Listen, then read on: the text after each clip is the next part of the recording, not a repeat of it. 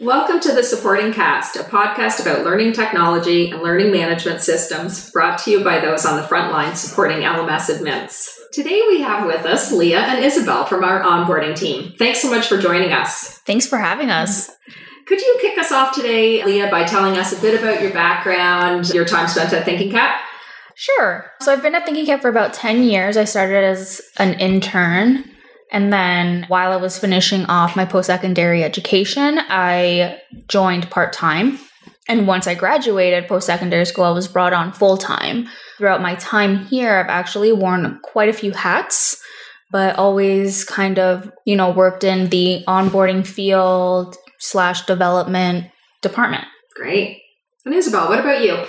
Well, I've been here a little longer than that. um, let's just leave it at that. and like Lia, again, I've also worked in a number of different areas. And primarily right now, I'm working in the development and the learner experience is my focus as well. Great. Maybe you can share with our audience a little bit about the onboarding experience, what a, a new client might expect.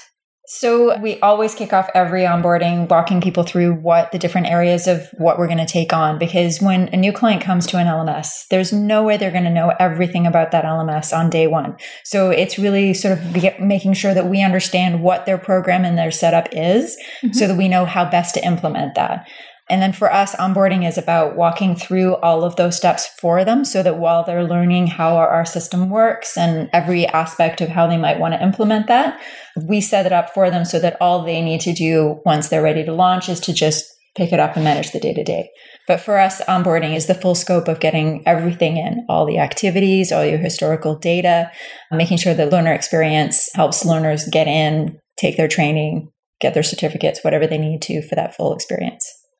I know that sometimes I'll be asked by early on in the process by someone who's demoing perhaps with us or received a demo, talk to our sales department, how long a typical onboarding process is. And I never know quite what to say because it can be as short as a month. It can go quite a bit longer. Yeah, definitely. Onboarding varies depending on the client, their needs, and what amount of data they're actually bringing in. We have clients that have never used an LMS before, so they don't have to bring in anything.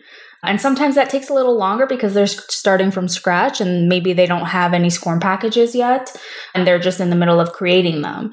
There are other clients that have everything ready to go, everything in a nice little neat box and you know, we just bring in their data, we just bring in their activities and you know, they're ready to go. So it really does depend on their needs and how ready they are to actually move over by the time we start onboarding them. Mm.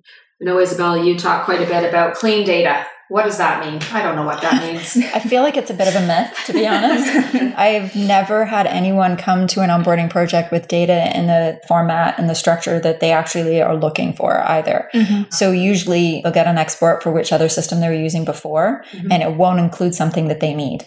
So, and it's never in the format that you ideally want it. So when we go through onboarding, there's usually we allot a certain amount of time to reviewing the data, figuring out how we can clean it. In other words, how we can anticipate if this means this, then let's make sure we bring this data in in this other way, kind of thing.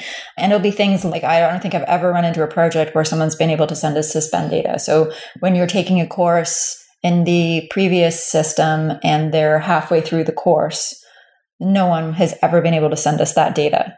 So we only know that they were enrolled. We know that they started, but we don't know where they left off. Okay. So there'll be situations. And we call that suspend data. Yeah, okay. it's it's because that's the data that the course will send to the LMS mm-hmm. to say, send me this data back so I know where to continue on. So if they don't send us that data, then we can't send it to the course to say this is where they left off. It's a bookmark in the course. Got it. Got yeah. it. So that's typically one of the things that we don't get. Mm-hmm. Other times it'll be things like there's no success, but we know they got 100%. So we need to make an extrapolate that you got 100%, therefore it's a success. Mm-hmm. It's passed. So there are situations like that where there's key pieces of data that aren't in there, and we have to sort of sift through that a little bit with a client and just ask them core questions like what's the passing score of your courses or these courses versus those courses and then yeah. we can we can fill in the in the blanks sometimes but yeah it's it's tough it's tough but it's something that we're so used to we just we, We've never been yeah. given data in a clean format. We just, we just well, never expect it now. I usually just tell clients, just give it to us in the format that you get it because then, you know, the burden is on them to have to clean it themselves when it's a lot easier for us to kind of sift through it because we've done so, So much many. data cleaning. We know what really is core information that we need to bring in.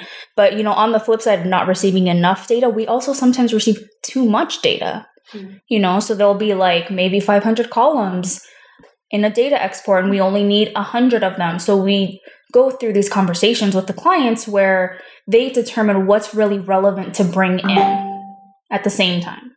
Great. So going back to sort of the process, because they're trying to be very process driven, project managers here, what would a new client, the very first step be in the onboarding process? What would you be looking to ask them or get from them? Yeah, definitely. So usually we like to get a little bit of a background from sales first, just kind of an overview. And the first step is always introducing ourselves, getting a sense of what they need, what they do. Mm-hmm. So we usually just give our background, get their background, and we start with just kind of diving into the breakdown of the onboarding process, which is the same for everyone, just the sub steps for each item are different, varying on the client. So, a client that is selling courses, we would incorporate more of the tasks for setting up their payment providers and doing that Mhm. integration. Whereas someone who wasn't, we'd skip that step and maybe they're focused on doing gamification instead, in which case we'd focus on, on setting up their learning points and structures and badges and things. There's a base of what we would talk to everyone about, like data, Yeah. activities, learner experience, and so on. But when you start getting into asking them initial questions and you delve into the, each of those steps a little bit more, then we start being able to put together our plan for for how we onboard them. Yeah, that also ties in with what we said a little earlier about clients who may have never used an LMS. You know, are you bringing in activities? Are you creating the activities using our authoring tool, Studio? So it, it really depends on the nitty gritty of what they need from the LMS and what they need to achieve for their learners. All the onboardings you've done, any tips, tricks, or success stories uh, that people have done really well on the client side that perhaps you've learned from? A stumper. I would say there's no such thing as a stupid question. Yeah. There are a lot of times where people are maybe sometimes nervous to ask a question to worry that we might think that they don't know what they're talking about. But honestly, most of our clients are so busy doing their day to day job that this is usually an add on. Like doing the actual transition is like, yeah, I manage the LMS already, and then I'm working on the transition project is usually a lot of work. So sometimes you you know you you're busy and you forget the answer to a question. So I would definitely say ask questions Yeah. and that helps a lot. And just because you see something a certain way doesn't mean it has to be that way. So always keep an open mind. The clients that keep an open mind on just because this is the way I've always done it doesn't mean I have to do it that way. Sometimes there's a better way to do it that's more efficient.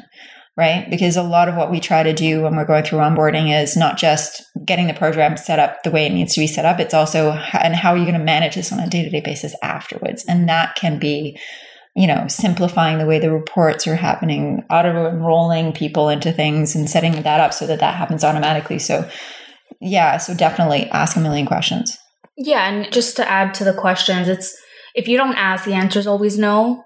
So if you're looking to do something and you think, oh, this is such a wild idea, they probably don't even do it, just ask Yeah. because the chances are we do it. do it, yeah. or you want to do it. It'll be Yeah. exciting for or you know, we'll Yeah. configure the settings in a way that you know we can do it. Yeah. So it's it's really just about you not just working with your team, but working with us and and tying in our teams and working as one to make sure that every single thing you need is accomplished. Yeah. It sounds like no two onboarding clients are the same. Nope. And rarely is there, you know, cookie cutter approach. There's always something new that you're you're seeing with And your. I think no two clients even have the same terminology, Yeah. to be honest. Yeah. Because you're in a you're onboarding someone and you one of the first things we have to do is identify when you say course, do you mean a course? Do you mean a SCORM package? Do you mean a group of SCORM packages? Do you mean a group of a group of like Yeah. it's it can get complicated. So yeah, it's it's starting off with even just what are the basic terms that you're using to describe what your program is. Yeah. People always come to us saying, "Oh, I don't know what this means." Well, what do you call it? Because I don't know what you mean mm-hmm. either. So they're learning our terminology, but we're also learning their terminology to be able to flip it at the same time. Well, even pass fail. Not every organization likes the word fail. Maybe it's completed, incompleted. There's variations on this. So so clients can choose to use their own language. Yep. Great. New client setting up on their own side who's going to be involved in their onboarding, suggestions on who they should invite in their organization to sit in on that? I would just say anyone who you expect to be accessing the LMS as an administrator. So yeah, definitely all of the LMS admins, the 100%. core LMS admins that are using on a day-to-day basis Yeah. Mm-hmm. should have some level of involvement definitely on the training side. I find it's very helpful to pre-book someone in the tech side, especially when you're dealing with importing data or any sort of integrations. The sooner you can get them involved in the project the better mm-hmm. because they'll be able to answer some of the questions even if they're not in the meetings and it'll give them a little bit more comfort that they've had a chance to talk to us and they understand what's coming. Yeah, well, and like what sort of even- questions will come later. even if it's possible, like a manager that is above you, just because their expectations of how things are supposed to work might be different than yours. And everyone who's going to be touching anything really, the LMS or anything like that, is going to have an opinion of how certain things should be. So getting everyone in the room and hashing things out is the best way because then you're just doing things multiple times and you know things aren't always going to work you're going back and forth or you're changing things constantly and it just makes the onboarding process not as pleasant and just longer Yeah. Having a stakeholder in the room means you can ask, what are you actually looking for Mhm. out of this project? So that you can make sure that amongst all the other day to day stuff that needs to happen, that we make sure that that, that requirement is met or those requirements are met. definitely client's gone through the onboarding process. It's not cut off over and you go live one day, although I suppose that sometimes happens. But that sort of transition from onboarding into launching, any guidance around that? Soft launch, test groups? soft launches are definitely the way to go a lot of our clients choose a soft launch they'll just grab a bunch of testers that they trust their opinions on that maybe have used a system similar to the lms before just to make sure that things are functioning as the learners would expect Unless you're cutting over from an old LMS, in which case it's more of a preview to what's coming than it is Yeah. so much a soft launch. Because if you're cutting over from an old LMS, you got to have the period with which the old one turns off, the last data gets imported, and the new one comes on. And in situations like that, it has to be a cutover. In which case, if you do need, if there are key audience members that are going to give you feedback, then yeah, a preview area would be yeah would be good. But for us, a launch doesn't always mean the end of onboarding. It could be that you're launching a part of something, like you've got 10 parts to your program and mm-hmm. you're launching something first, in which case we'll walk you through the first launch and the second launch and such until we finished onboarding the whole program. Yeah, definitely prioritizing what you need your learners to do or see first. I know we're not talking about tips anymore, but that's actually a great tip. Yeah. Yeah, I mean, there's benchmarks for success, right? And every client is going to have their own benchmark, but are there some that you see as as a successful onboarding? The client's accomplished what? I mean, if the clients accomplished everything they set out to accomplish during the onboarding process, whether it's after or before launch, that's successful. If the client is, you know, happy with the setup and if learners are maybe if they're not cutting over from an LMS or maybe they're cutting over from a difficult to use LMS, you know, not user friendly, and they find the process smoother and easier, I mean, that's always a success for us.